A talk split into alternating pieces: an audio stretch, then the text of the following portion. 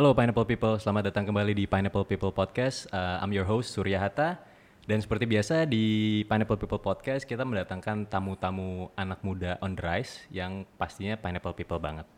Dan kali ini di episode uh, sekarang ini kita udah kedatangan one of my oldest friends. Ini gue udah kenal lama banget nih, ya kan? Dari kita umur berapa ya? 13, Iya, 12 13. 12 13, ya kan? Sekarang 15. Nggak, eh, baru beberapa tahun lalu Beberapa gitu, tahun ya kan? Dan ini eh, teman gue yang keren banget. eh sekarang udah jadi orang sukses, ya kan? Berkar setelah setelah dia banyak berkarir di berbagai belahan dunia, sekarang dia pulang kampung dan berkarir di Indonesia. Arka Wiryadijaya. Thank you Surya Hatta. Selamat datang di Pineapple People Podcast. Thanks sir, appreciate it. Gila, thank you banget nih lu udah nyempatin waktu ini datengin Arka nih susah nih waktunya orang sibuk soalnya.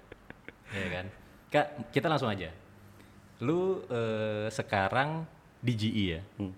General Electric salah satu perusahaan tertua dan terbesar di dunia. Dulu di, di GE Indonesia dan di umur lu yang muda, lu sekarang sudah menduduki posisi Director of Business Development di GE Indonesia. Ya. Ceritain dong kak, gimana lu bisa nyampe di situ? Wow. Ini durasinya ada? Ada banget, durasi bebas. Durasi bebas. Em, Iya, panjang mungkin ceritanya ya. Cuman mungkin kalau misalnya gue singkat, Ya, eh, kalau misalnya ada eh, you can reach at some position berarti ada kombinasi antara opportunity dan juga skill atau maturity yang lu udah punya lah ya. ya, ya. Jadi kalau misalnya lu lihat ada controllable sama uncontrollable things. Jadi kalau misalnya gue ngeliat kebetulan memang as a company lagi growing, marketnya pun ada, dan kebetulan skill set yang gue punya itu pas. Pas di gitu. situ Jadi ya. mungkin kalau singkat cerita kayak gitu ya. Tapi di belakang itu how you build up the skill sets dan lain-lain mungkin itu juga suatu hal yang berbeda. Benar, Cuman singkat cerita ya, ada opportunity dan juga ada skill set yang kebetulan dilihat di gue Uh, pas uh, aja uh, sih. Karena ada ada yang bilang uh, luck itu kan kalau uh, opportunity meet preparation kan. sebenarnya. Correct, ya, Dan agree. dan dalam hal ini memang lu punya capability dan mereka lagi cari orang yang seperti lu klop gitu ya. Benar, benar. Oke. lebih kayak gitu sih jadi kalau misalnya lu lihat bisnis di Indonesia kan memang ya kalau lihat GDP Iya. sebelum sebelumnya kan memang growing 5% 6% ekspektasinya ya Mm-hmm. dan kebetulan itu men-trickle juga ke ke ke bisnis bisnis yang yang GE punya Oke. dan di waktu yang sama gue kebetulan kemarin eh, keliling ke beberapa negara untuk build up that expertise juga Mm-mm. jadi begitu ada posisi ini yang tadi lu bilang Iya. eh, luck adalah antara opportunity dan preparation so I totally agree benar Nice, nice, nice. Nah, eh, mungkin lu bisa ceritain dikit kak, lu lebih eh, apa namanya di bidang apa nih? Maksudnya kan GE kan line of bisnisnya banyak banget. Hmm. Dan lu eh, specifically sekarang lebih banyak di eh, energy sector ya, ya especially renewable. Correct.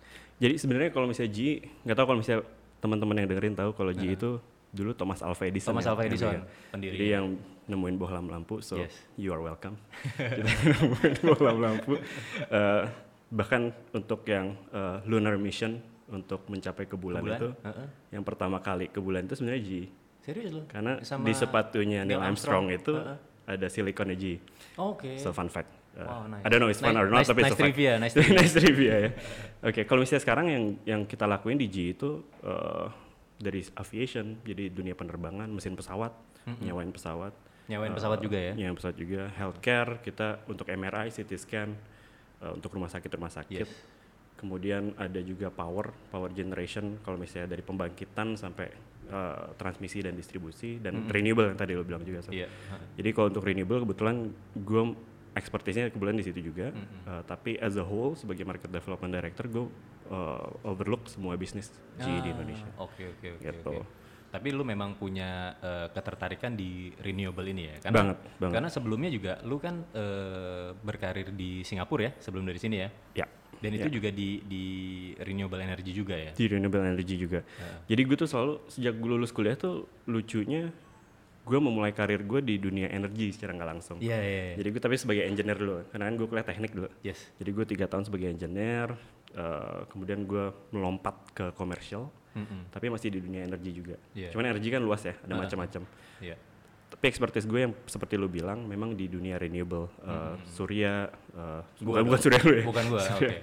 Uh, PLTS karena pembangkit listrik tenaga surya Iya, lucu ya solar- solar panel ya? solar solar solar, solar PV kemudian ada wind ada hydro ada geothermal uh, dan expertise gue kebetulan di dunia power dan juga di renewable itu Oke. gitu Tapi sebelum itu kan lu eh, oil and gas, ya fossil fuel banget nih. fossil fuels Fossil fuel. Dan, Fossil dan fuels. lu kemudian switch ke renewable. Mhm. Kenapa tuh? Wow, bit of everything kayaknya ya. Eh, tapi eh, karena memang pas kita kuliah dulu, Heeh. eh, oil and gas business itu adalah sesuatu yang orang-orang kuliah teknik mencari lah, karena it was the biggest, eh, the biggest eh, eh, industry pada iya. saat itu.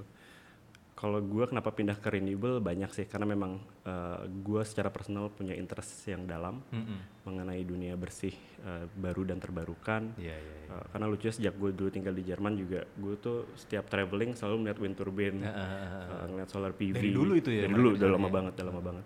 Jadi gue udah invested lah ketertarikan gue di dunia renewable itu. Uh, kenapa gue bisa pindah? Mungkin a bit of everything lah tadi yang gue bilang ketertarikan gue dan juga waktu itu GE pas gue di GE itu mereka lagi mulai fokus banget di Indonesia untuk uh, mengembangkan bisnis renewable di Indonesia. Jadi Hmm. pas banget lah Iya, ada iya. ketertarikan gue dan juga bisnis maunya ke arah sana. Oke. gitu Nah, eh, lu tadi ada singgung sedikit lu eh, di Jerman dulu ya. Hmm. Lu kan lu kecil di Jerman. Habis itu lu sempat kuliah juga di Jerman, Iya. habis itu lu kuliah lagi di Malaysia. Lu pernah kerja di Turki, lu pernah kerja di Singapura Iya. dan akhirnya lu pulang kampung ke Indonesia. Pengalaman lu eh, di negara-negara itu, Kak. eh, apa sih perbedaan dari masing-masing negara itu kalau menurut lu? wow beda beda banget lah ya lu Ah. juga kan pernah tinggal di Australia Iya, iya. Eh, tapi mungkin kalau bisa dipisahin yang pas gue kecil sama pas gue udah besar kuliah Hmm. dan kerja itu mungkin impact dan apa yang gue pelajari kan juga lumayan berbeda ya Mm, mm, mm, mm. pas gue kecil kayaknya wah saya ngikutin orang tua aja kayaknya Iya, iya, Eh, it was, was all fun tapi gue belajar bahwa oh dunia ini bermacam-macam dan gue harus bisa adapt quickly apalagi pas Hmm. gue kecil di Jerman terus balik sekolah di Indonesia ketemu orang kayak Surya gitu gue harus beradapt quite quickly juga kan karena totally Lu different gitu culture shock gak sih? culture shock lumayan Culture shock lu ya? banget Gitu. banget Lu dari lu pindah dari Jerman ke Indonesia umur berapa ya? oh itu pas mau masuk SMP ya Pas masuk SMP Eh, ya? roughly masuk SMP Iya iya. iya. Jadi culture shock banget, iya banget. Hmm. Karena gue tuh tuh di Munich, lu bayangin ya, Munich terus kotanya bagus banget. Iya, iya. Terus gue pindah ke Serpong. Serpong waktu itu ya, bukan Iya, Serpong sekarang Kita loh. ngomong Serpong Serpong sekarang tahun, ya, tahun berapa? Yeah, exactly. 90-an ya, Makanya. 98. culture shock lah. Cuman gue lucky enough juga ketemu teman-teman yang kayak kayak lo, ya Hmm. kayak teman-teman kita di di Al Azhar juga yang Iya. quite open lah. Tapi yang gue pelajari adalah uh, adaptability itu. Hmm. Nah begitu gue kerja itu sedikit beda sir. Culture Uh, shock lagi. culture shock lagi. Cuman kalau misalnya gue bisa petik ada dua hal lah. Heeh. Dengan gue kerja dan berpengalaman di di, di luar ya, Uh, profesional dan juga personal. Ya. Personal tuh gue ngerasa gue lebih deket sama keluarga. Jadi kayak ya lu tahu Tasya, gue Iya. sama anak-anak gue. Karena kita cuma berempat ya di di luar, jadi kita kayak lebih lebih tight gitu loh. Iya, iya, iya. Karena kita nggak punya siapa-siapa lagi. Benar benar. Kalau untuk profesional banyak banget, banyak Hmm. banget yang bisa di, di, dipetik dan gue urge mungkin orang-orang yang denger ini yang mahasiswa-mahasiswa mungkin Hmm. Iya, iya. uh, ini marketnya mahasiswa juga kan? Mahasiswa juga dong, mahasiswa juga. Ya, ya, untuk untuk untuk mengembangkan atau mengeksplor opportunity di luar juga karena Hmm. banyak banget yang bisa dipetik yang pertama kalau gue waktu itu memang pengennya membenchmark gue Mm-mm. karena gue tuh selalu ngelamar perusahaan perusahaan yang global fortune 500 Ya, ya, top ya. 10 top 20 Multinational. exactly itu selalu yang gue apply Yes. nah gue tuh pengen benchmark kita ini sebagai orang Indonesia kompetensi kita seperti apa sih dibanding Iya. orang-orang lain Nice. apa yang harus kita pelajari gitu loh. Iya, iya. Jadi satu yang benchmarking dan kedua kalau misalnya kita kerja di perusahaan internasional itu kadang-kadang decision making prosesnya itu complicated kan. Jadi ada beberapa degree of authority itu yang harus ke, ke headquarter. Misalnya kalau GE kan di Boston ya. Iya. Yang harus ke Boston dengan lu bisa duduk di situ, lu tuh bisa tahu gitu loh. Hmm. Kenapa ini orang mendecide project ini untuk jalan, project ini gak jalan. Iya, Kenapa mereka pengen uh, return of financialnya segini instead of segini. Jadi lu bisa dapat terekspos ke sana juga. Yang ketiga network sih Network. network internally uh, buat lu kenal orang-orang di headquarter misalnya uh, dengan uh, external network yang lu bangun lah ya Iya, iya. itu juga banyak jadi kalau bisa sih kita pecah sebagai dua jadi personal dan profesional. professional ya. Tapi definitely as a whole uh, impactnya positif banget sih. So I appreciate that, Iya, iya, iya. those experiences. Oke, lu kalau eh, anak lu nanti mau kerja jauh-jauh segala macam, lu pasti ngasih juga dong. Ngasih, ngasih, Ngasih ya. ngasih. Asal gue dapet bagiannya. jatah preman, jatah Ja- preman. japre, japre. Japre. Em, di GE mungkin kita eh, nggak lepas dari sosok eh, seorang Handri Satriago. Yep. Satu orang yang juga gue sangat kagumin. Dan lu punya opportunity yang sangat eh, apa? Lu bisa ketemu sama dia day to day activity sama dia dan lu bisa tukar pikiran sama Yep, dia. yep. Bagaimana lu melihat sosok Pak Handri Satriago?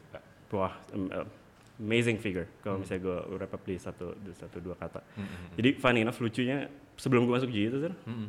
Gue di perusahaan yang lama itu. Ini sorry sorry, lu pernah dua sebelumnya, lu udah pernah di GE juga dulu kan? Ya, tapi ini sebelum yang sebelum di Oh GE. sebelum, oke sebelum yang pertama kali nih. Saya sebelum yang pertama kali di GE itu gue di perusahaan Anglo Dutch Company, Oil and Gas Company, Heeh. uh, yang SPBU-nya lumayan banyak sini. Iya, Gue bisa iya, nyebut iya. mereknya. Jadi gue pas lagi di situ itu ada semacam sesi tuker kado.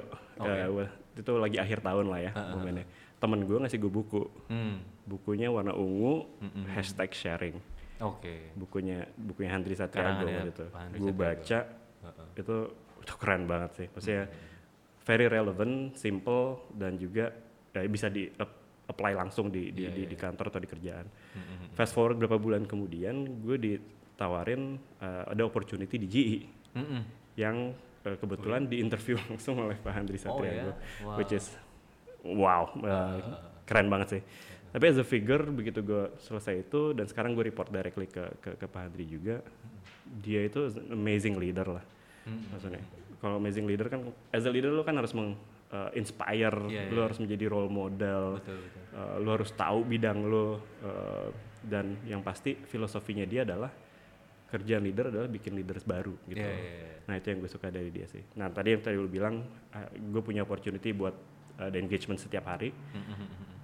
Itu Pak Handri menjadi apa ya discussion partner itu luar biasa sih karena Iya. menstimulate kita untuk berpikir terus kan. Banget, Dia tuh pengen tahu, oh gimana uh, thinking proses lu seperti apa sih? Iya iya iya. Dan dia tuh open, Hmm. dia listening lah. Jadi menerima semua masukan yang yang yang, yang kita punya juga gitu loh. Mm, mm, mm, mm. Suara gue kejauhan nggak tadi? Nggak apa-apa. Ya, oke. Masih masih oke. Oh sih oke, Ya, jadi uh, he's an amazing figure lah. Uh, Iya, Tapi yang gue agree sama lu, dia rockstar. Jadi setiap kali gue jalan sama beliau, pasti ada orang yang, mas mas boleh foto nggak? Iya gitu. iya iya. Gue kira foto sama gue kan, gue ya boleh aja. Ternyata- lu dikasihin kamera. Ternyata gue dikasih fotoin. kamera suruh fotoin. Iya. Ya siapa pun itu Pak Andri lah. Iya iya. Nah, eh, apakah seorang Handri Satriago juga memegang peran penting sehingga membuat lu ingin kerja di GE juga gitu? Iya, yes. uh, untuk yang pertama dan yang kedua pastinya. Karena yang pertama itu uh, kita percaya ya. Yang pertama, Iya, pertama iya. kali gue masuk G itu, Lu waktu itu eh, pertama masuk GE sebagai apa? Posisi oh, waktu itu gue strategic marketing manager buat Asia Pacific. Uh, Oke. buat Asia Pacific. Itu ngapain sih kerjanya kak? kerjaannya depan komputer aja sih sebenarnya. Nggak, tapi kalau misalnya gue kerjaannya adalah menganalisa market. Oke. Eh, waktu yang pertama ya, menganalisa market, kemudian eh, melihat opportunity 5 tahun, 10 tahun, 20 tahun ke depan dan GE harus ngapain. Gitu. Jadi kan ada market dan apa yang kita bisa offer kan. Oke oke. Nah, Dan ini- ini nggak limited ke renewable energy ya? Enggak, waktu itu Ini- masih semua. Jadi gue waktu itu ngerjain transportation, railways, uh, Hmm. uh, mining, oil and gas, uh, renewable juga salah satunya. Hmm, Tapi itu ada market, kita bisa ngapain dan harus ngapain untuk menang di market lah ya. Hmm. Iya gitu. iya iya. Jadi intinya kayak gitu sih kerjaan gue Oke. dulu. Nah pas lagi yang pertama kali gue apply itu, 8 interviews by the way, 8 Wow, interview sama long process ya? prosesnya lama banget. Sa. Interview itu juga sampai bilang lu kalau nggak mau gue ya udahlah gitu. lu kalau nggak percaya dengan apa yang gue punya ya. Iya, udah. iya. Nah interview ke-8 ternyata sama Pak Andri Oh. Eh, di di ruangannya gue inget banget. Eh, gongnya di terakhir dia bilang lu kalau mau ngembangin Indonesia di sini tempatnya gitu. Hmm. Oke, gue langsung oke, I'm, I'm in, gue, Iya, gue, gue ikut. Nah pertama akhirnya gue ikut, kemudian gue sempat resign sebentar karena Hmm. dapat opportunity lain. Eh, pas gue balik lagi, kebetulan memang sosoknya Pak Andri, Hmm, karena Pak Andri yang yang yang yang ngajakin gue langsung untuk untuk balik lagi ngebantuin dia lah. Hmm, hmm, hmm. So a big figure buat gue kenapa balik lagi ke G. Iya, iya, iya. Waktu lu resign dari pertama kali itu, eh, lu kan memang eh, di wind turbine ya, waktu itu ya. Apakah eh, keputusan lu saat itu mem- karena benar-benar lu pada saat itu GE masih scope lu masih lebih luas dan Hmm. ini ada opportunity untuk benar-benar fokus di satu bidang yang yang lu punya ketertarikan di situ. Oke. Apa karena itu atau atau profile company-nya juga juga juga penting buat lu. Penting. Sebenarnya campuran semuanya. Jadi yang gue lihat pasti yang tadi gue bilang, gue tuh kalau apply perusahaan selalu yang Fortune 500. Ya, ya. Eh, gue coba apply yang 1 sampai 10 dulu. Iya, iya. Sering kali nggak keterima memang, cuman cuman keterima Coba juga. aja dulu. coba aja dulu. Iya, kan. Cuman beberapa kali at least dua dari tiga perusahaan kemarin yang gue masuk itu top 10 Fortune 500, so which is quite good. Iya. Nah kalau misalnya gue ngeliat waktu itu gue tuh pengen mengembangin diri gue kan sir, Iya. Eh, always lah. Lo tau gue, gue Iya, tuh iya. selalu pengen eh, more in life Betul, gitu maksudnya betul. eh, at least driven, determined, I don't know what the language is, Iya, tapi kalau gue ngeliatnya waktu itu gue pengen eh, ningkatin dari segi responsibility Hmm. be it di perusahaan itu atau enggak eh, Iya. waktu-waktu itu ya Eh, kalau sekarang sih udah fully digital Hmm. nah kalau kalau yang gue lihat pertama kalau misalnya lu kerja di corporate ya lu ngembangin responsibility adalah satu dengan cara ngembangin geographic area lo responsibility Yes. jadi waktu itu gue ditawarin Asia Pacific dari dari yang waktu itu sempat Indonesia bentar Asia Pacific bigger kan Iya banget. dan kemudian dollar value-nya sir. Mm-mm. Nah dollar value-nya gue tanya responsibility gue seberapa besar sih target gue in terms of revenue sales berapa besar. Iya, iya. Itu juga lumayan uh, menjadi indikator gue untuk mengambil pekerjaan tersebut. Hmm, Itu memicu lu ya. Memicu dan sebenarnya di belakang itu juga banyak banyak banyak banyak uh, ba- banyak banyak yang membentuk kenapa gue memilih itu adalah dengan dollar value yang lebih besar, uh, geografik yang lebih besar, berarti kan ada ada kompleksitas yang jauh lebih besar juga Benar, benar, benar. gitu kan dan ada orang-orang yang expert banget di bidang itu yang bakal support juga Iya, dengan iya. size besar itu Iya, gitu iya. Jadi- Tantangan banget sih ya. exactly And jadi you wanna test yourself juga ya. benar gue mau tes diri gue gue bisa sampai sejauh apa sih di corporate gitu Nice. Hmm. dan indikatornya buat gue ya eh, adalah geographic responsibility dan juga dollar value responsibility Mm-mm. itu menurut gue Iya, iya. kemarin ya eh, kenapa gue akhirnya pindah Dari gitu. situ ya. Oke. Kalau kita ngomongin renewable energy kak, ya kan eh, kapan sih kira-kira Indonesia tuh bakalan bener-bener bisa mengembrace renewable energy? oke Ya kan? karena ini from the outside looking in ya, gue kan nggak nggak terlalu paham eh, banget soal renewable energy. Cuman Yap. satu hal yang gue perhatiin di Indonesia tuh kan matahari tuh bersinar hampir sepanjang Panas tahun banget lah, ya. panas banget ya kan. Eh. Tapi industri kayak eh, PLTS tadi yang lu sebut Hmm. solar panel segala macam itu nggak terlalu gimana di sini gitu loh. Hmm. Menurut lu kenapa tuh? sebenarnya kalau misalnya kita ngelihat eh, sedikit ya eh, yang dibilang renewable energy itu adalah pem- atau spesifik power plant ya adalah Ya. listrik yang menggunakan energi baru dan terbarukan. Terbarukan, Kan nggak cuma matahari ya. Benar. Ada matahari, ada angin, ada ada Air. air, ada geothermal, Ya. ada biofuel dan lain-lain. Nuklir masuk nggak sih? Eh, debatable tapi enggak. Gitu ya. nah, kalau kalau kalau ngomong tentang Indonesia sebenarnya Hmm. posisi sekarang itu kita udah roughly 10% energy mixnya 9-10% energy mixnya itu renewable sebenarnya. 10% ya. Jadi kita sekarang punya sekitar 70 gigawatt, meaning Hmm, 10 persennya udah renewable. An- Yang paling besar PLTA sih. PLTA dan geothermal kalau di Indonesia. Jadi sebenarnya kita udah ada sur Lumayan juga renewable. ya. Udah ada, udah ada, udah ada. Nah tapi kan terus berkembang nih teknologi Iya, baru terus terus bermunculan. Eh, ada yang tadi lu bilang PLTS juga, yang solar PV, ada juga yang wind kan. Iya. Nah ini karena memang masih baru untuk di Indonesia, eh, jadi masih berproses lah. Mudah-mudahan sih secepatnya bakal picking up. Walaupun kita udah punya. Jadi kalau misalnya pembangkit eh, tenaga bayu ya kita bilangnya PLTB atau angin. Oh, Bayu ya Bayu itu ya. eh, Oke. itu udah ada dua sebenarnya. Heeh. Di Sulawesi itu udah ada dua, namanya Sidrap Majena Ponto. Mm-mm. Terus ada juga PLTS eh, PV itu sebenarnya udah ada juga gitu. Mm-mm. Jadi gue sekarang lagi ngeliatnya Indonesia itu lagi mencari celah antara regulasi dan juga dari segi investment Mm-mm. eh, untuk match lah. Iya, iya. Nah kebetulan mau ada peraturan presiden baru keluar sebentar lagi Mm-mm. eh, spesifik untuk Terkait menstimulate eh, energi baru terbarukan ini. Oke. Masih kita tunggu semua sih kalau di market, eh, tapi kita percaya ini bakal ngeboost lah. Bagus banget ya. Karena memang targetnya Indonesia kan juga udah udah udah udah agree dengan Paris Agreement kalau misalnya lo pernah dengar COP, COP21 Iya, Paris iya. Agreement kita agree bahwa energy mix kita harus 23% renewable 23%. eh, di tahun 2025. Oke. Lima tahun lagi. Masih 13 persenan lagi berarti ya? Ya, Dari enggak, sekarang. Ya, ya, Ya benar, kan? roughly. Eh, jadi lumayan PR lumayan banyak, cuman eh, dari pemerintahan, dari dari swasta juga kita semua bekerja lah buat buat mengejar target itu. Oke, oke. Gitu. oke. Mungkin eh, banyak juga dari pineapple people yang masih belum belum eh, familiar dengan dengan ini kan industri eh, renewable ini. Ya, Eh, bicara soal COVID sedikit nih. Bagi bagi mereka yang kurang paham mengenai industri ini, COVID-19 tuh ngaruh juga nggak sih kak?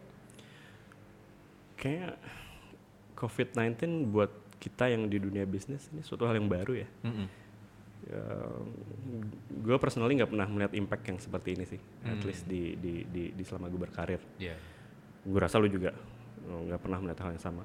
Kalau misalnya kita ngomong impact, semua pasti ada impactnya. Cuman yang menjadi pertanyaan adalah seberapa panjang uh, kurvanya dan seberapa dalam kurvanya kan Ya. di sektor tertentu itu. Kalau misalnya kita ngelihatnya di, di di sektor yang gue geluti ya, Heeh. ini semuanya long term sih. Iya. Jadi COVID ini pasti berlalu lah. COVID ini Pasti. pasti berlalu. eh, tapi growth-nya Indonesia itu kan kita semua berharap dan kita yakin pasti tetap berkembang terus kan. Iya. Jadi walaupun dengan ada diskusi COVID ini, kita ngerti lah apa- kenapa ada priority-priority baru. Mm-mm. Kita totally ngerti. Iya. Tapi di samping itu juga kita harus membantu dari sekarang buat long term planningnya juga kan, atau long term preparation. Iya. Karena once COVID ini selesai, apa gitu loh. Eh, kita juga udah, udah harus siap kan. Nah, energi atau infrastruktur salah satunya juga menjadi penopang eh, growth ekonomi eh, kita juga Indonesia kan. So it has to go tetap lah. Iya, Lanjut. iya. Nah kalau eh, kalau dari GE sendiri efeknya juga lumayan gede. Tadi lu sempat bilang eh, salah satu bidangnya adalah aviation juga ya. Benar. Mungkin yang eh, on that particular eh, area itu hit hard banget ya. Ya sebenarnya ng- nggak nggak nggak specifically hanya aviation, tapi hampir beberapa beberapa hal lah ya. So, jadi customer-customer halnya persis mungkin dengan customer juga mereka memiliki priority-priority yang baru kan. Iya iya. iya. Mungkin salah satunya conserving cash, eh, salah satunya juga eh, mikirin strategi untuk melindungi eh, resources mereka. Jadi banyak sekali priority-priority Nyelamatin itu. karyawan mereka dulu. Salah satunya mungkin eh, jadi kita memahamilah priority-priority itu. Nah, apa yang kita lakukan adalah kita mencoba mengejas mengejas apa yang market sekarang perlukan untuk selamat di kondisi ini. Iya iya. Eh, misal, misal. Jadi kita tuh udah nggak bisa oh gue jual barang lu beli gitu. Hmm. Udah nggak bisa dong kayak gitu. Jadi gue jual barang, lu beli sekarang, gue bisa bantu financingnya loh gitu. Hmm. Gue bisa bantu me- Installment gitu installment, gue bisa membantu merestructure, eh, merestructure utang-utang lo loh gitu. Maksudnya kita Lu- bisa bantu-bantu. Sampai sejauh itu jadinya. ya? Ya kita maksudnya mencoba mengeksplor lah, kita Iya, mencoba mengeksplor beberapa hal eh, supaya market tetap terstimulate, mereka juga terselamatkan. Karena pada akhirnya kita kan satu klaster yang sama ya, Iya. Eh, satu klaster yang sama, stakeholders kita, kita pengennya semua sehat gitu kan. Mm-mm. Jadi itu mungkin yang gue rasa berbeda dan untungnya eh, di perusahaan gue yang sekarang Iya. kita tuh ingin sekali membantu customer-customer kita gitu, loh. mengadjust apa yang kita off- offer di market dengan kondisi kondisi sekarang. Mm-mm. Gitu, which is adalah PR yang berat sih, gue rasa buat buat semua lah, Buat semua ya. buat semua. Mm-mm. Gitu.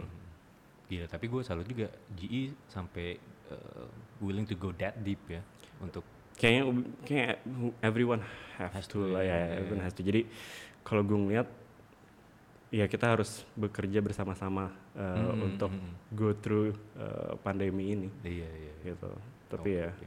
there will be light at the end of the tunnel. pastilah ya hopefully. Dan gue ngelihatnya ya kayak eh, ya memang efek efek ekonominya gila banget nih. Hmm. Cuman mungkin setelah ini ya akan muncul entrepreneur-entrepreneur baru yang mungkin nanti bisa jadi unicorn-unicorn baru juga. Iya pasti. Iya nggak sih? Karena Pasti. kan banyak banget memang eh, PHK-PHK segala macam. Cuman ya eh, di saat-saat seperti inilah mungkin kita Indonesia akan mencetak juga banyak banyak bisnis-bisnis baru yang nantinya bakalan jadi gede gitu. Benar, Karena kan ini salah satu apa ya momentum juga jadinya kan. benar, benar. Dan ternyata ada industri-industri baru yang bermunculan kan. Mm-mm. Masker, Iya, simpelnya sesimpel iya, itu kan. Maksudnya iya. dulu eh, kayak sekarang kalau misalnya kita jalan ke supermarket gitu, dulu slot buat masker kan kecil banget ya. Bener, sekarang tuh satu rak besar itu untuk Iya, iya. dan tipe-tipenya juga berbeda-beda. Jadi apakah ini menjadi sebuah klaster klaster ekonomi yang baru?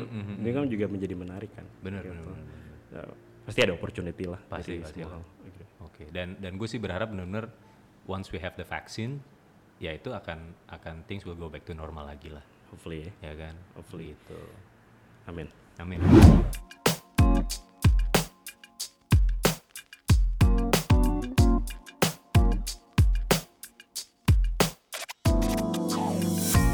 nah eh, kita sekarang bernostalgia kak Oke.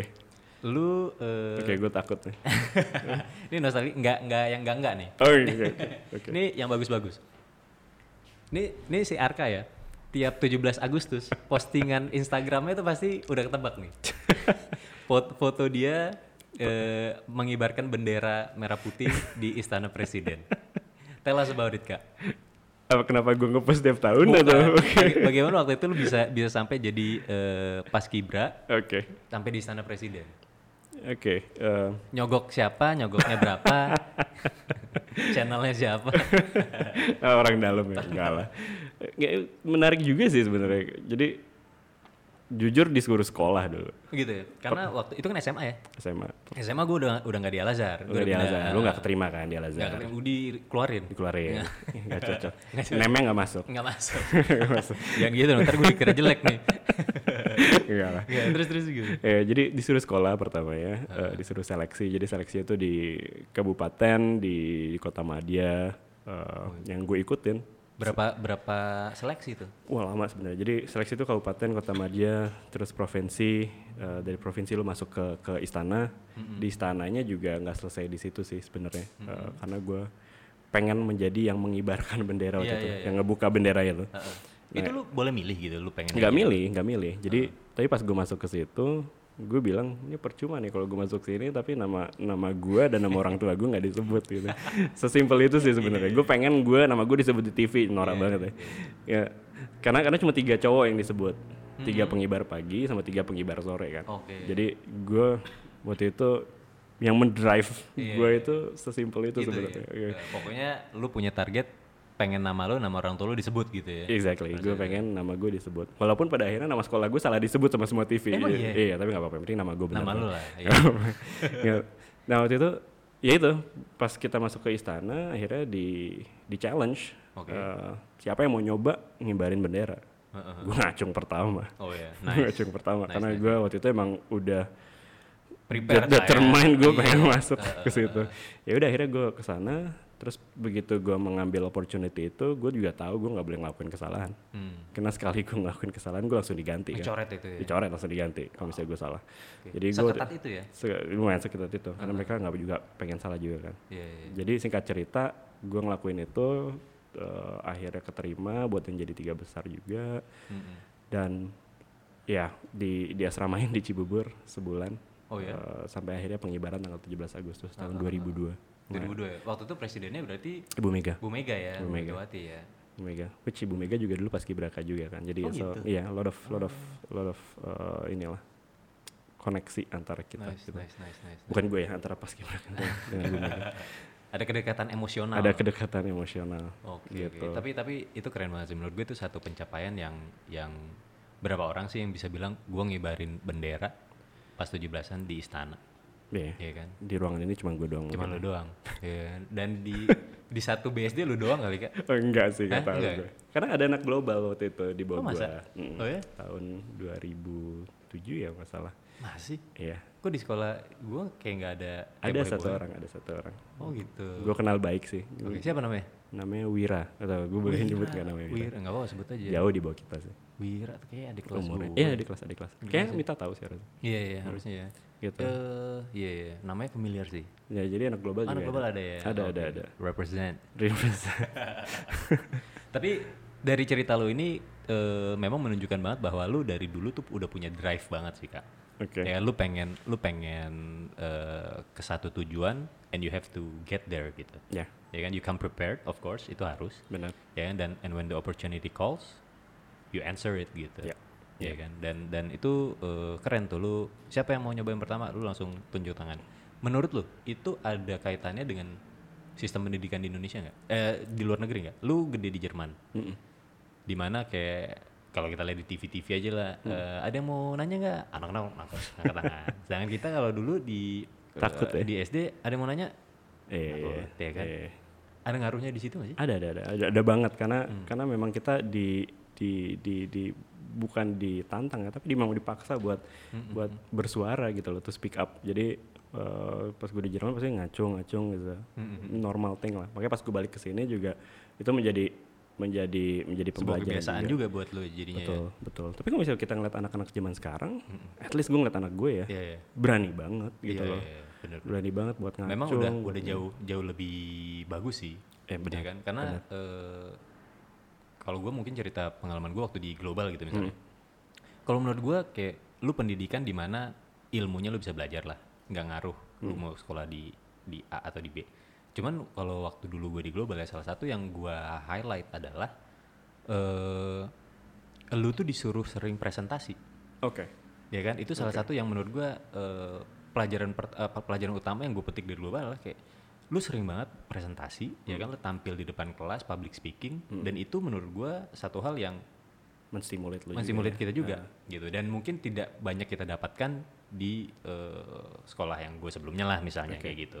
Tapi mungkin makin ke sini udah udah makin improve Iya, kan? mungkin udah beda ya. Heeh. Iya. Dan sekarang kepake banget kan, lu presentasi terus soalnya kan? kepake banget. Nah, kepake banget. Dan dan menurut gue itu satu hal yang penting banget sih. Hmm. gue yakin harusnya ya eh, Indonesia mungkin generasi terutama generasi anak-anak kita lah Ya. itu udah nggak boleh lagi ada yang nggak bisa public speaking sih Ya, bener nggak benar.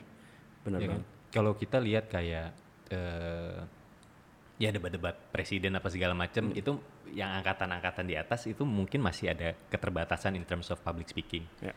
cuman angkatan setidaknya mulai angkatan anak kita itu udah nggak nggak boleh ada excuse lagi sih Benar. ya kan Benar.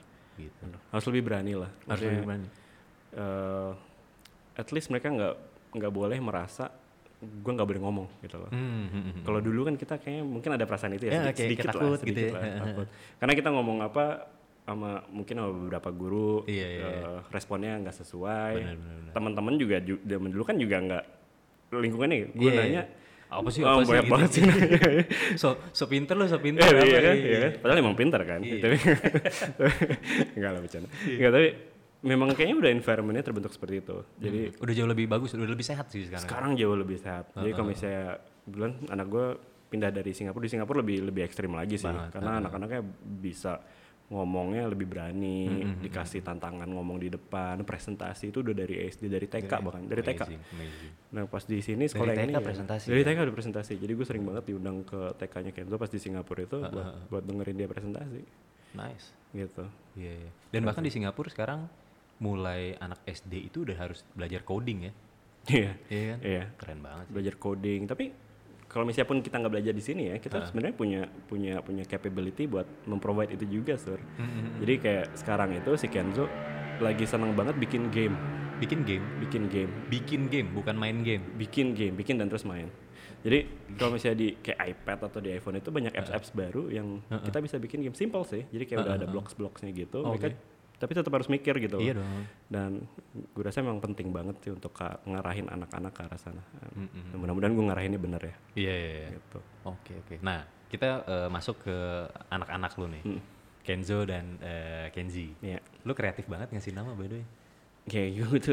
Fun- funny story lah. Gimana, Jadi, gue- Eh, Ken Ken itu artinya bagus ya. Ken itu artinya eh, kalau misalnya Arabic tuh harta lah ya. Oh, gitu ya? so something that you treasure. Mm-mm. Jadi Kenzo, Kenzi. Eh, sebenarnya dua-duanya meaningnya sama yang dari belakangnya situ cuma. ya. Ya, uh, uh. waktu gue ngasih nama anak gue si Kenzi ini nyokap gue ngomong ke gue kreatif banget lu ngasih nama anak gue Kenzo dan Kenzi terus gue kayak gue Arka adik gue Arga gitu loh jadi gue rasa nyokap gue bukan orang yang tepat buat mengomentari itu gitu loh cuman maksudnya nah Iya, iya. ya lebih simpel gue tuh dulu milih nama anak yang simple yang international Ya. karena gue memang pengennya kita muter-muter lah ya eh, Iya, iya. nggak nggak duduk di satu tempat dan gue pengennya namanya netral Hmm. karena funny funny story pas gue kerja di Turki itu nama gue sebenarnya udah udah lumayan Udah lumayan standar netral. ya nama gue kan nama Sanskrit lah ya Iya, iya, Arka artinya matahari bagus banget artinya Sama kayak Surya kan? sama kayak Surya eh, sama juga ya bener Iya, juga makanya. nah di Turki itu Arka itu artinya belakang ternyata Oh gitu. Iya. oh. apa pun itulah bagian belakang yang di belakang gitu jadi jadi sejak itu gue mikir oke gue harus nyari nama itu yang benar-benar internationally netral. Jadi yang gue lakukan adalah gue nyari arti yang bagus, sambil gue mentranslate ke semua language. Iya, Percaya atau iya. enggak ya? Gue translate ke semua language. Oke ini aman. Jangan sampai artinya nanti aneh-aneh anak lu diejekin lagi. Ya, ya benar gitu. Maksudnya ya walaupun eh, ya walaupun harusnya dunia internasional nggak begitu, Iya, iya. cuman tetap ada perasaan gitu. Karena teman-teman gue di Turki, oh kenapa nama lu Arka gitu. Oh gitu ya beritanya gitu. ya? ya kenapa nama lu Mehmet juga kata gue kan ya. Iya. orang Turki kan. Umum, umum, bener. Oke.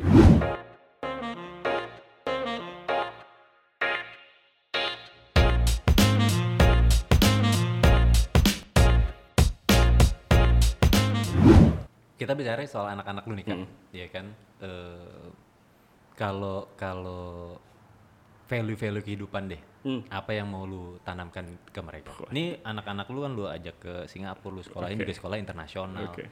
Yang value kehidupan apa sih yang mau lu tanamin ke mereka? Kak? Deep nih, deep, Deep nih. Oke. Oke, mudah-mudahan gue orang tua yang baik ya. Amin, insya Allah. Ya, k- kalau gue sih pengennya anak-anak gue yang pertama jujur ya, Sur. Hmm. Itu yang gue ajarin. Jujur tuh jujur terhadap diri sendiri dan juga terhadap orang lain. Jadi Iya. eh, ya jujur lah terhadap di, di semua kehidupan. Hmm. Terhadap diri sendiri lumayan penting karena dia juga harus bisa bilang, oh gue kurang ini, gue harus memperbaiki di sini. Hmm. Gue eh, kayaknya melakukan kesalahan ini, gue harus mengintrospeksi diri gitu. Kalau jujur keluar ya jujur keluar lah ya, Hmm. Being iya. honest. Yang yang kedua mungkin tanggung jawab sih. Jawab. Ya kayak kita sekarang kerja kan kita senang banget kerja sama orang yang punya tanggung jawab lah ya. Banget. Take accountability, punya responsibility terhadap apa yang dia lakukan dan apa yang pengen dia capai. Ya. Itu tanggung jawab kalian gitu loh. Sama yang ketiga ya kerja keras. Ya. A- Apa pun yang kalian eh, lakukan di kehidupan, ya lo harus kerja keras. Hmm, hmm, hmm. Jadi mungkin tiga value itu kali ya yang gue rasa Iya, iya. eh, di zamannya dia itu eh, diperlukan lah. Betul, betul. Kita perlu orang-orang jujur di dunia ini. Nice, nice, nice. Dan lu eh, mengharapkan anak lu jadi kerja di satu bidang Hmm. atau lu eh, tipe yang membebaskan mereka milih, oke, lu mau jadi apa, go for it gitu. Gue tuh mencoba menjadi orang tua yang baik ya. Hmm. Jadi dengan baik, meaning memberi dia kebebasan untuk mengeksplor kesukaannya dia dan juga eh, mau ke mana gitu. Ya. Cuman kadang-kadang kalau kita tanya ya masih kecil juga ya. Iya. Masih anak gue masih 8 tahun sama 4 tahun kan. Jadi begitu kita tanya, kadang-kadang respon-responnya menarik ya. Apa aja tuh misalnya? Jadi pertama gue tanya, yang pasti youtuber gue nggak tahu kenapa anak-anak zaman sekarang kalau di kalau di kalau ditanya jawabnya aja youtuber. Iya. Ponakan-ponakan gue juga gitu. Sama ya, sama ya. Eh, jadi yang pertama youtuber, I, I don't mind gitu ya. Kalau misalnya dia bisa menjadi top 10 atau top Iya, 20 iya, youtuber, gue happy Iya, happy juga duit- gitu duitnya loh. Du- Duitnya kan gue yang pegang dulu kan, Oh, iya, apalagi kalau masih masih kecil. Benar, benar, benar, Gitu kan. Karena, karena kayak youtuber terkaya di dunianya si anak kecil itu kan, Ryan Iya Story Ryan, Ryan. kan? Iya exactly kan. Heeh. Iya kan, makanya Gila. kemarin gue jujur pas dia bilang youtuber, gue mencoba mengasih dia masukan. Ya coba bikin kayak gini, rekam Iya, iya. gini-gini. Heeh, heeh. Tapi kayaknya belum lah ya. Dan gue dan Tasya juga nggak ada waktu untuk Ngarahin bener-bener. ngarahin menjadi produser Iya, gitu iya, ya. iya. Jadi ya Kayak it's a full time job sih. it's a full time job full-time makanya job. susah banget tuh. Tapi dia pengennya jadi youtuber gitu loh. Oke. Nah, dan juga ada beberapa pekerjaan yang menarik lah. Dia bilang I, I want to become a food delivery guy. Food delivery Iya. guy. Oke. Karena selama pandemi ini hero-hero penyelamat kita Ah, adalah iya, iya. orang-orang food delivery kan. Iya, iya. Jadi kita benar-benar mau makan ini, mau ini itu, paket, di eh, makanan, minuman, Iya. semua yang ngirim mereka dan di mata dia ini adalah orang-orang yang sangat Hero berjasa nih, gitu loh, iya. which I I agree, gitu loh. Maksudnya Iya, iya. ini hal-hal yang dia pengen gitu loh. Mm-mm. Ya walaupun cita-cita anak bakal berubah Iya, terus ya. Tapi lucu pola pikirnya ya. eh, Eh, Pola pikirnya pikir lucu, kali. Tapi yang gue petik adalah dia tuh pengen eh, membawa sesuatu ke community lah Hmm. untuk untuk membantu eh, secara sosial Iya, community, which I appreciate Which lah. Heeh. Jadi sekarang mah ya gue nurture aja terus sih, Eh, iya. walaupun gue sebenarnya pengen ngarahin dia menjadi menjadi lawyer atau menjadi Oh gitu ya. Tapi lu ada keinginan kayak lu pengen anak lu jadi apa sih? Sebenarnya ada nggak? eh kalau gue bilang nggak ada, menekun- me- menekuni satu bidang tertentu. kalau gue bilang nggak ada mungkin bohong ya, Hmm. Eh, karena gue pun menjadi di dunia korporasi karena gue melihat bokap gue dulu berkarir di dunia korporasi juga Hmm, kan.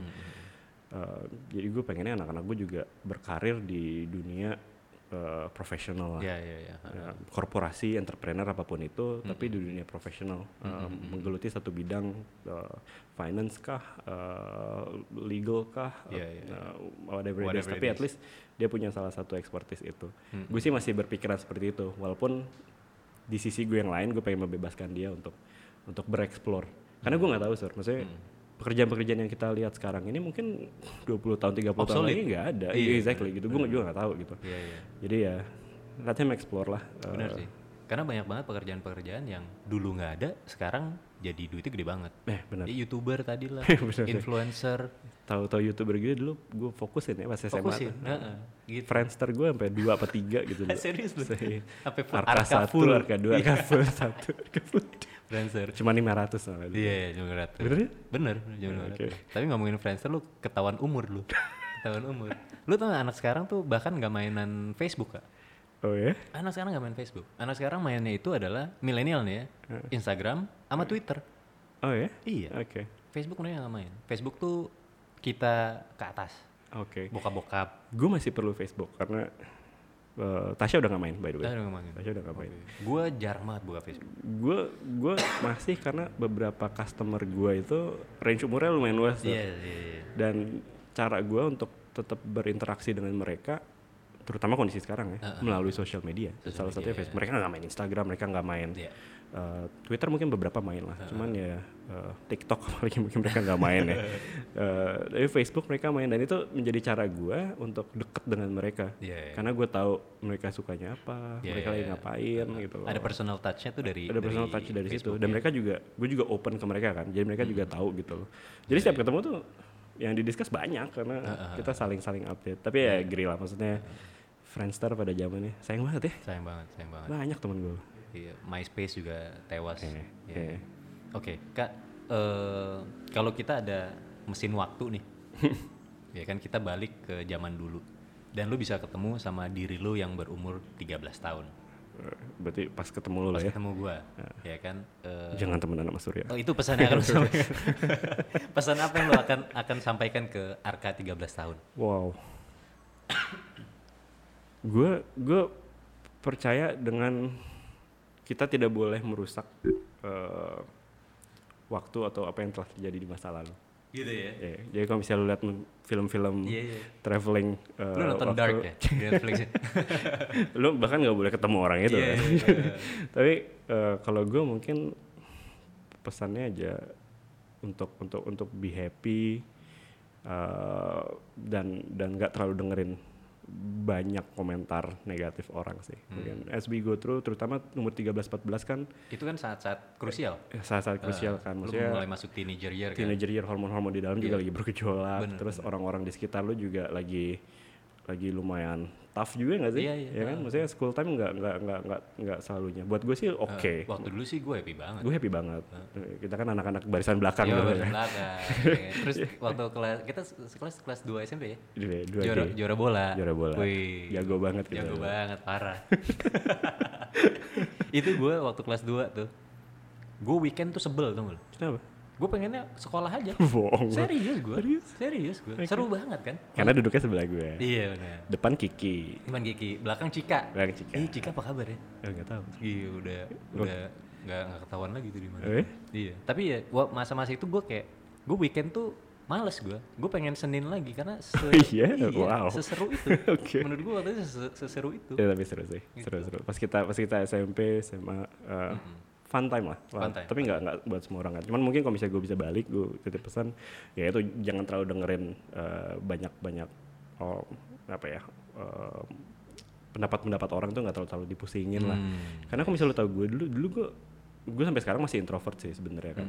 Dulu gue lebih introvert. Jadi kalau misalnya public speaking dulu ke depan, gue tuh suka bikin asumsi di kepala gue sendiri bahwa orang-orang bakal berpikir seperti ini gitu loh. Hmm. Ya nggak itu gue rasa itu menahan gue untuk berkembang lebih lah waktu itu. Jadi mungkin sarannya ya it's okay, just Yeah, go yeah. ahead gitu loh. Oke oke. Tapi ya gue masih percaya kita nggak boleh merubah Gitu. dengan bertemu diri kita sendiri. Bener bener bener bener. Oke. Kalau sekarang pesan ke anak lu deh Heeh. saat mereka umur 13 tahun nanti. Oh, Kenzo nggak lama lagi. Kenzo bentar lagi, lima tahun Ah, lagi. Iya. Apa yang mau lu sampein? wow, apa ya? Good question. gue belum kepikiran kan dia masih lima tahun lagi sebenarnya. Eh, Cuman kalau misalnya ke yang gue mungkin sama seperti tadi eh, ya baik baik terhadap terhadap lingkungan, terhadap diri dia sendiri. mm-mm. Jadi lu harus punya empati, punya empati terhadap orang lain. Ya. Tapi lu juga harus mikirin diri sendiri. Lu juga harus sehat physically dan mentally eh, Hmm. diri lu sendiri kan. Itu eh, dan kerja keras. Have Ya. have a have a dream, have a purpose dan raih lah itu gitu loh. Hmm. Karena umur 13 kayaknya udah umur di mana lu udah pengen sesuatu deh. Iya. Gue ingat banget gue umur 13 gue pengen gue kayak pengen ini deh. Mm-mm. Itu penting banget sih umur 13 tuh menurut gua crucial. Benar. Crucial banget. Benar. Gitu. Tapi kenapa umur 13 lu ada something happen Karena- to you di umur 13? Karena kan teenager kan mulainya Ah, oke. 13 kan.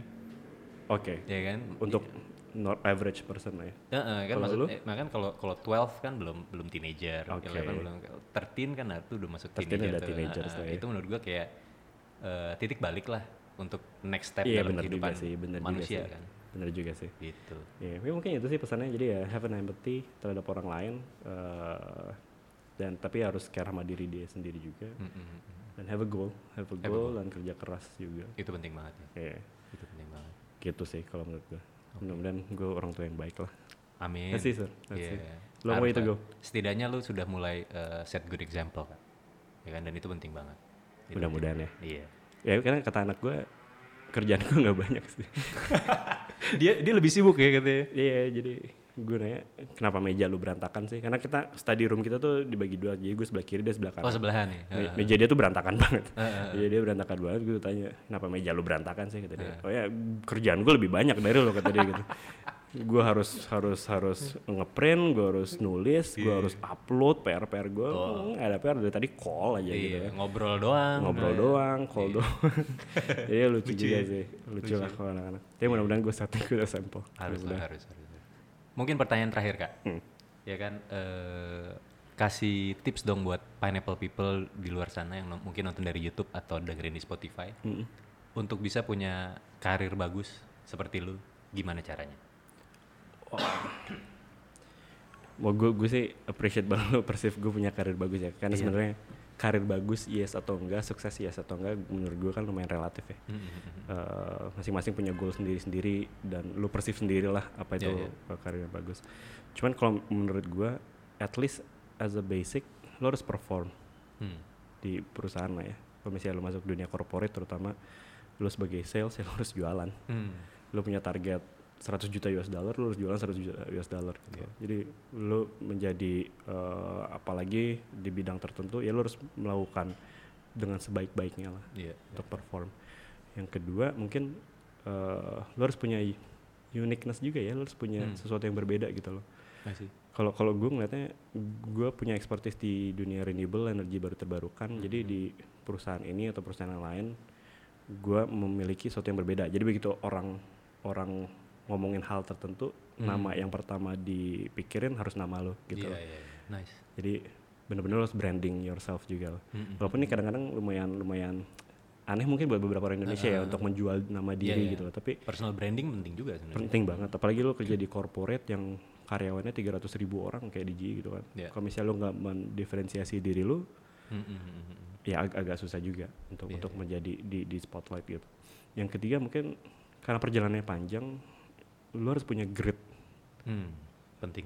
perseverance ya kan. Iya. Lo harus punya punya kemampuan untuk bertahan gitu Iya. loh. Karena sepanjang kita kerja jatuh bangun pasti nggak sih? Pasti ada. Pasti ada bad days, bad week, tapi bakal Iya. ada good days juga. Jadi lo harus punya punya grit, lo harus strong banget. Iya. Jadi lo bisa day in day out eh, mau kena apakah eh, ada yang marah lah, ada yang ngomel lah, sales nggak tercapai misalnya, Hmm.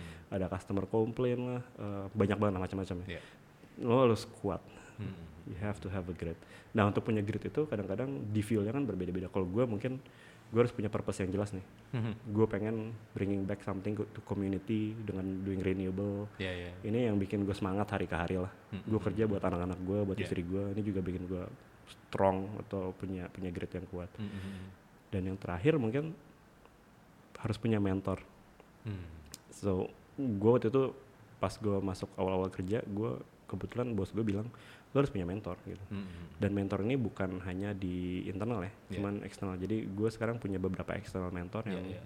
yang ngebantu gue untuk berkarir untuk uh, do things Mm-hmm. uh, untuk menjawab semua pertanyaan-pertanyaan yang gue ada lah.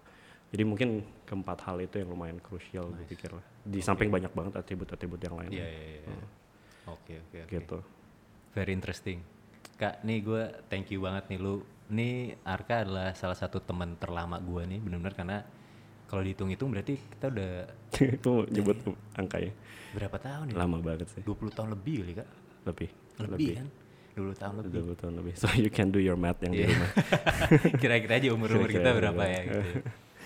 Kak, thank you so much nih. eh lu udah datang dan berbagi ilmu. Di sini mungkin eh, kita banyak belajar tentang passion, tentang drive, Hmm. tentang pentingnya kita punya determination, tentang grit juga, Hmm. dan bagaimana itu semua bisa mengantar lu ke eh, step-step yang lebih baik dalam hidup dan professionally juga. Hmm.